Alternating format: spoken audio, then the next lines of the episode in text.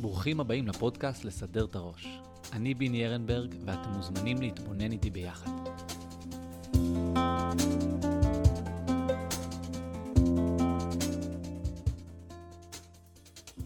אנחנו בפרק הרביעי והאחרון של הסדרה נפש בריאה. בשלושת הפרקים הקודמים עסקנו בשלוש הבעיות הכי יסודיות בנפש האדם, והסברנו אותם בהקבלה לציר הזמן. עצבות בהווה, גאווה בעבר ופחד בעתיד. היום, בעזרת השם, בפרק האחרון נצייר איך נראית נפש מתוקנת ובריאה. רגע לפני שניגש להתבונן איך נראה המצב המתוקן של כל אחת מהבעיות שדיברנו עליהן עד עכשיו, חשוב להסביר משהו שיעזור לנו להבין כל תהליך נפשי שאנחנו רוצים לעבור בצורה טובה יותר. יש מושג מאוד יסודי בעולם הקבלה והחסידות שנקרא אתפחה. אתפחה זה המצב המתוקן שאליו האדם מגיע אחרי שהוא הופך את הטבע הראשון שלו לטבע שני מתוקן. חשוב לשים לב שיש משהו מאוד יסודי בכך שסוג התיקון מתואר בצורה של מהפך. מצד אחד זה אומר שהוא דורש שינוי קיצוני וחריף. זה לא מצייר תמונה של מצב שהוא בסך הכל טוב, רק צריך אולי איזה דיוק קטן לפה או איזה סיבוב קטן לשם.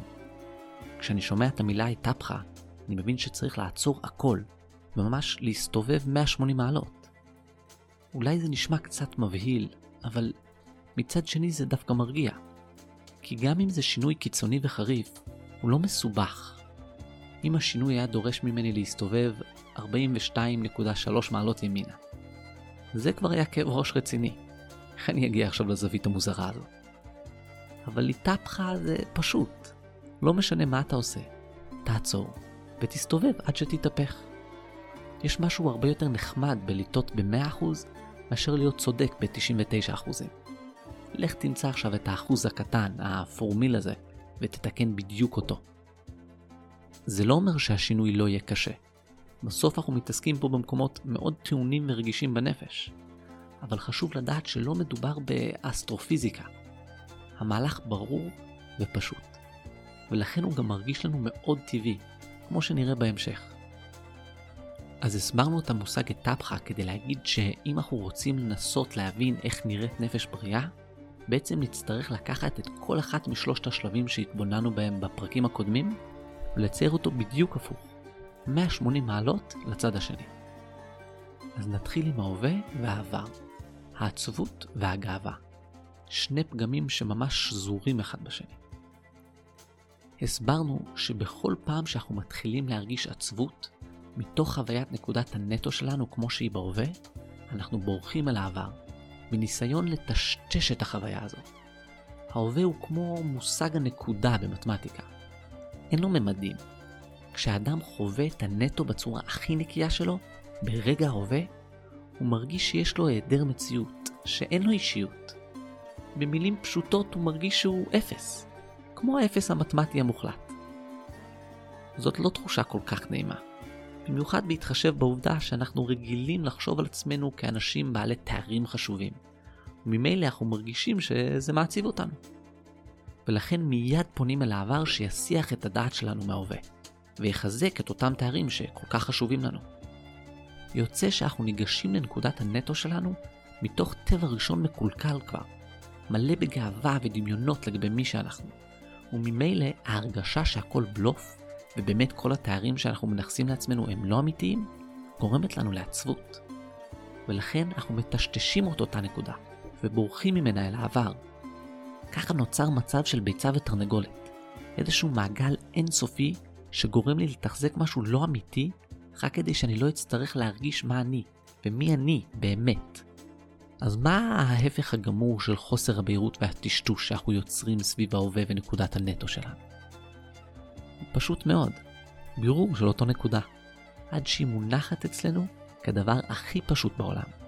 עד שאני כבר לא צריך להזכיר לעצמי ולהתבונן שוב ושוב כמה שהדמיונות שלי רק פוגעים בי. עד שאני חי את הנקודה הזאת באופן הכי טבעי שיש.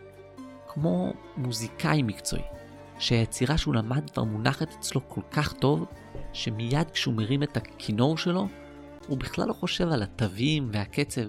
המוזיקה פשוט מתנגנת לו ממילא.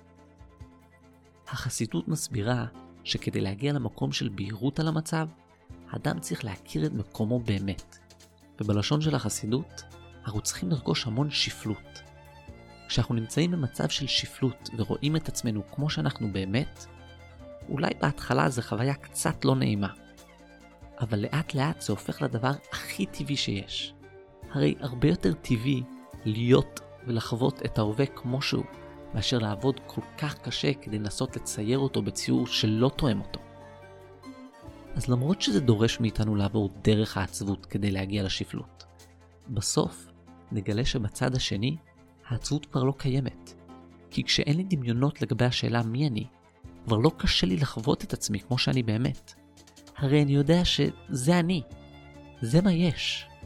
החיכוך עם המציאות שדיברנו עליו בפרקים הקודמים פשוט לא קורה, כי אני חווה את המציאות בדיוק כמו שהיא, וממילא גם העצבות כבר לא רלוונטית.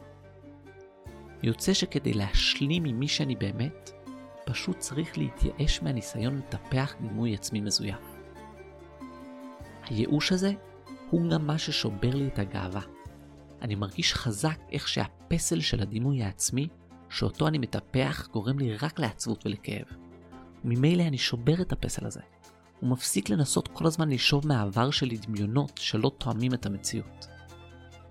טוב, אז אחרי שהסברנו איך נראית חוויה מתוקנת ובריאה של ההווה והעבר, עכשיו אנחנו יכולים לראות איך שדווקא המציאות, שהייתה המקור לכל הבעיות שלי, היא בעצם הכלי שהשם נותן לנו כדי להעיר אותנו לעובדה שאנחנו צריכים לשנות פה משהו.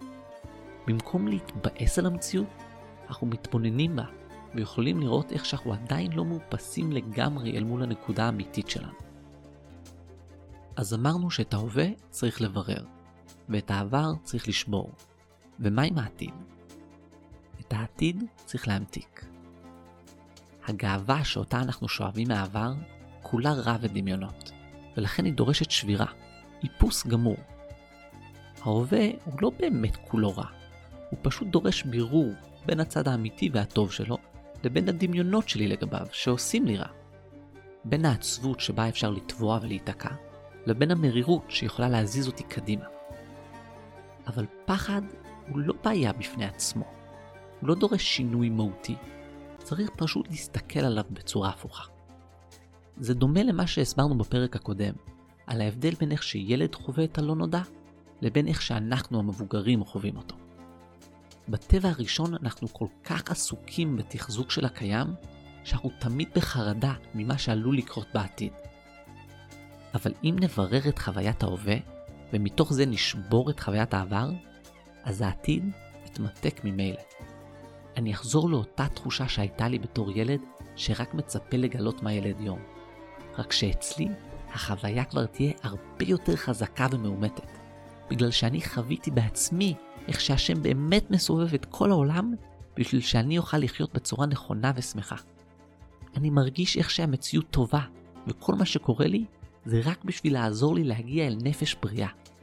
ממילא אני בוטח בהשם שגם העתיד יהיה טוב ומתוק, שמה שצופה לי העתיד רק ימשיך לעזור לי לחיות חיים בריאים ושמחים. כל הפחד והחרדה שהרגשתי כלפי העתיד מתמתקים, והופכים לתחושה של תקווה וציפייה כלפי החיים הטובים שאותם זכיתי לחיות. באמת ביהדות, העתיד הוא הדבר הכי טוב, כמו הביטוי לעתיד לבוא. מה יהיה לעתיד לבוא? לעתיד לבוא יבוא המשיח. לעתיד לבוא תהיה הגאולה. לעתיד לבוא יהיה רק טוב. כמובן אין טוב אלא השם, וממילא העתיד, שמלא בלא נודע שהשם מתכנן בשבילי, בוודאי יהיה טוב. רק טוב. שנזכה לחיות חיים בהירים, מתוקים ומתוקנים, עם נפש בריאה ושמחה. רוצים לקבל עדכון על הפרק הבא? אל תשכחו לעקוב אחרינו, ככה תוכלו להתעדכן בזמן אמת על כל פרק חדש, וגם לעזור לנו לגדול ולצמוח.